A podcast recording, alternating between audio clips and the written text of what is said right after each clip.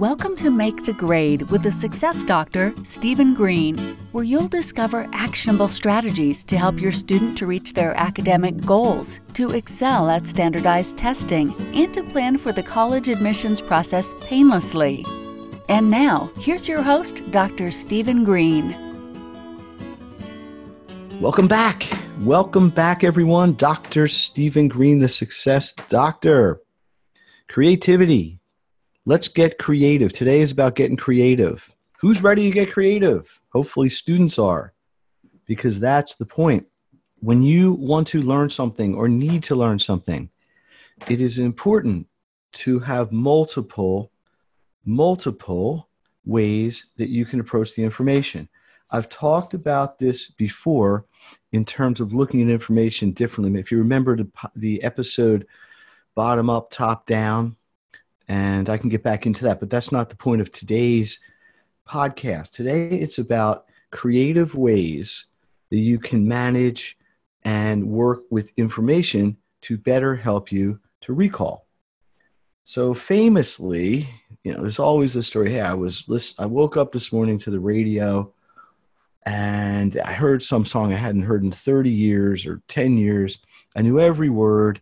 How can that possibly be? When I can't even remember what I had for lunch yesterday. Hmm. Yeah. Ever happened to you? Uh, the reason, part of the reason is that the melody gives you a multiple sensory way to remember something. Uh, famously, you can put words to songs that you already know the tune of, and it's easier to remember. There's a example with the quadratic formula where multiple people have made music versions of it. Negative b plus or minus the square root whatever. Won't get that far with it but but the simple of this is that taking information and putting it into multiple formats visual auditory uh, writing all help to reinforce the information. They all take a little bit of time of course but if you can find techniques that you enjoy and do and work with this. So I'm going to give you a quick list. I'm going to give you a quick example. I'm going to encourage you to try this. Send me some examples that you do. I get them from students. Uh, some are really awesome. A, a great example this in sort of a community way is a company called Quizlet. I imagine if you're a student, you're probably familiar with it. It's essentially uh, an online flashcard that has all kinds of, of very cool uh, of functions for it. Once you make the flashcards, you can do quizzes and, and print them out, all sorts of things. And I don't have any professional affiliation with Quizlet, but what they do is great, and it plays right into what I'm talking about here. But they're they're primarily a visual medium. So I'm going to talk specifically today about something I did with a student recently. They had to learn the different phases of the moon. Okay. Now, may or may not sound difficult, and there apparently are more phases of the moon than one may think. Yes. So he had a sheet of paper that had pictures of each one. So there's a, a new moon and the crescent moon and the half moon and the new moon and all this. And he was just kind of staring at it, kind of taking his finger and tracing through it and kind of talking to himself new moon, crescent moon, waxing moon, half moon, whatever. And I said, no, no, no, that, let's, let's try something different. So we opened up the studio here and did it like an interview, which I'm going to attach to this podcast. And I think you'll see how, how much more effective it can be. So the idea is that you take the information and now we make it auditory, we make it verbal. So you can actually speak it if you have a phone, and I assume most people have access to one, voice recorders, voice notes, this is a great way to do it. I used to do this a lot with students to learn vocabulary. So we'd put on the voice memo and just say a word. Erudite. Erudite means scholarly, very intelligent. Let's use it in a sentence. The erudite student was always getting ready for the test on time. And then you would play it back. And here, there's a power.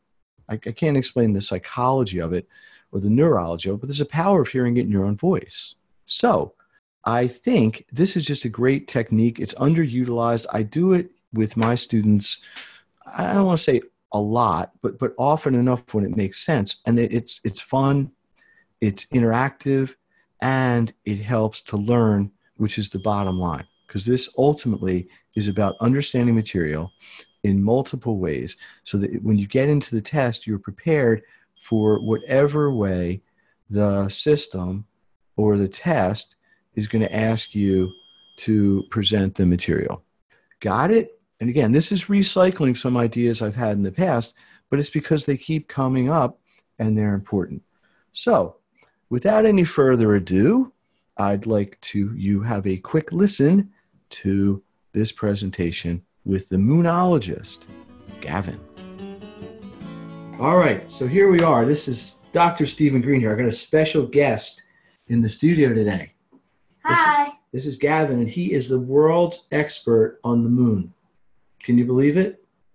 Especially at his young age, very, very provocative. So, Gavin, and, and unfortunately, those of you at home in podcast land cannot see the model. Gavin actually brought a full size moon with him into the studio today, right? Yep. So, Gavin's going to explain to us the different phases of the moon. So, can you think you can handle that? Yep. All right, so Gavin, take it away. Tell me about the phases of the moon and why they're important. Well, the phases of the moon are important because they have different meanings of the different studies of the moon. So the first moon is the new moon, Hmm. and that that is when the sun does not reflect off the moon. And so you the can't moon see is really shiny then or dark? dark. Dark, ah. So I might not even know it's there. No, Interesting. but you do see an outline. Ah.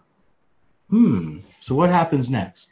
Next, we have the waxing crescent, which looks like a little piece of a date, and you see a little bit of light that just comes from the new moon. Waxing crescent. So what does waxing mean? Waxing means to get bigger. Wow. I didn't know that. And then So what happens next? the first quarter moon, which is a whole day, and only half of the light is missing, and half the moon is lighted. So interestingly enough, it's called the quarter of the moon. It's called the first quarter, but you're actually seeing half of the moon. Yeah, Hmm. Interesting. Okay, so it starts with the new moon, then it goes to the waxing crescent, then the first quarter. Then what? Then we have the waxing gibbous, which is basically the whole entire moon, just with a little piece of dark. It's like a dark piece of a crescent. So it's sort of like the anti-crescent. Yeah. You know, hmm. And then what happens? And then after that, you see the whole entire moon, which is called a full moon. And that's white. Yeah, completely. The sun is shining all over, well, on one half of it Yeah. Wow. So that's the end of the story? Nope. Oh. Then it goes darker, and now it's a waxing gibbous, which covers up a little bit of light, and now it's starting to look like a C. Hmm. It's basically a crescent on the right, just like the waxing gibbous, but instead it's the waning gibbous on the right, So if waxing means getting bigger, waning means getting smaller. whoa. And they're only one letter difference. Yeah, Waxing and waning, but they have a completely opposite meaning. yeah. I can't believe this. Then after that, it's the third quarter. Okay. There's no second quarter. The third quarter is basically the another half on the right side, and now it looks like a C completely. So the half that was lit up in the first quarter is dark in the third quarter, and the part that was dark in the first quarter is lit up in the third quarter. Yes. And then after that, we have the waning crescent. And now the waning crescent is just like the waxing crescent, but on the other side. The side that makes the C. Yeah. And then after that, the new moon, and the cycle starts all over again. Now, how long does this take to happen? A year? No, it takes around 29.5 days.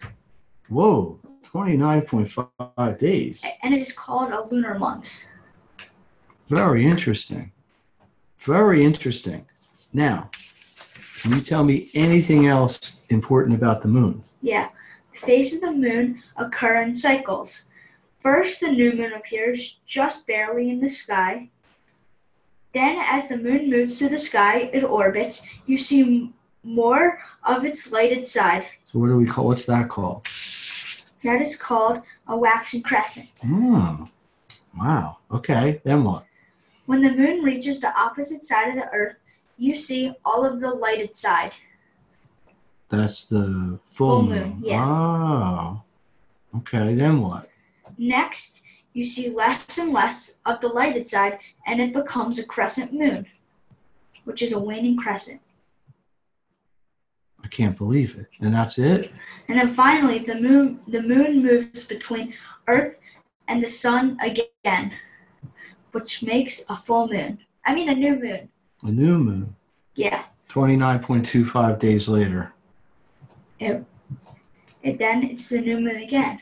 Well, this has been this has been enlightening, an enlightening discussion about the moon. Is there anything else you wanted to tell us about the moon here? Nope. That's it. Yeah. Okay. Very nice. Well, this has been a very exciting episode of the Science Hour here. Our special guest, moonologist, moon expert Gavin. Gavin, it was wonderful having you here. Thank you. We will see you next time. Maybe we can talk about the sun. Bye. All right. What'd you think? Do you see the point? Do you see how it might, in many cases, be easier to learn in this style than it would be just taking a piece of paper, a piece of paper, see, and just going, oh yeah, oh yeah, oh yeah. This is active, engaged study versus something more passive that you really don't get to do with the same level of enthusiasm. So, this podcast always is, always was, always will be about giving parents and students actionable items that you can do right away. Even in the middle, pause the podcast. Do it, try it. Definitely at the very end. Take action. Listen, learn, take action, maximize your education. So, this is number one, and what will probably become a series. I want to thank all of my listeners, all the subscribers, all the people that share this. I would like to believe that the more people that can listen to this information, the better the world is in the education sense, and the more people out there able to maximize their learning and reach their potential. As always, please provide feedback, engage. Let me know what you're thinking. Email s g r e e n e at makethegrade.net. See, I should turn that into a little song, right? www.makethegrade.net. The Facebook communities, the success community, the resource community, my Facebook page. Let's hear from you. So, thank you very much. It's holiday season here in the United States. We're coming up on it, so I hope everybody is is uh, festive and enjoying themselves and spending time with family and loved ones. Have a great week. Until the next episode, Dr. Stephen Greene, the Success Doctor. See you next time. You've been listening to Make the Grade with the Success Doctor, Stephen Greene.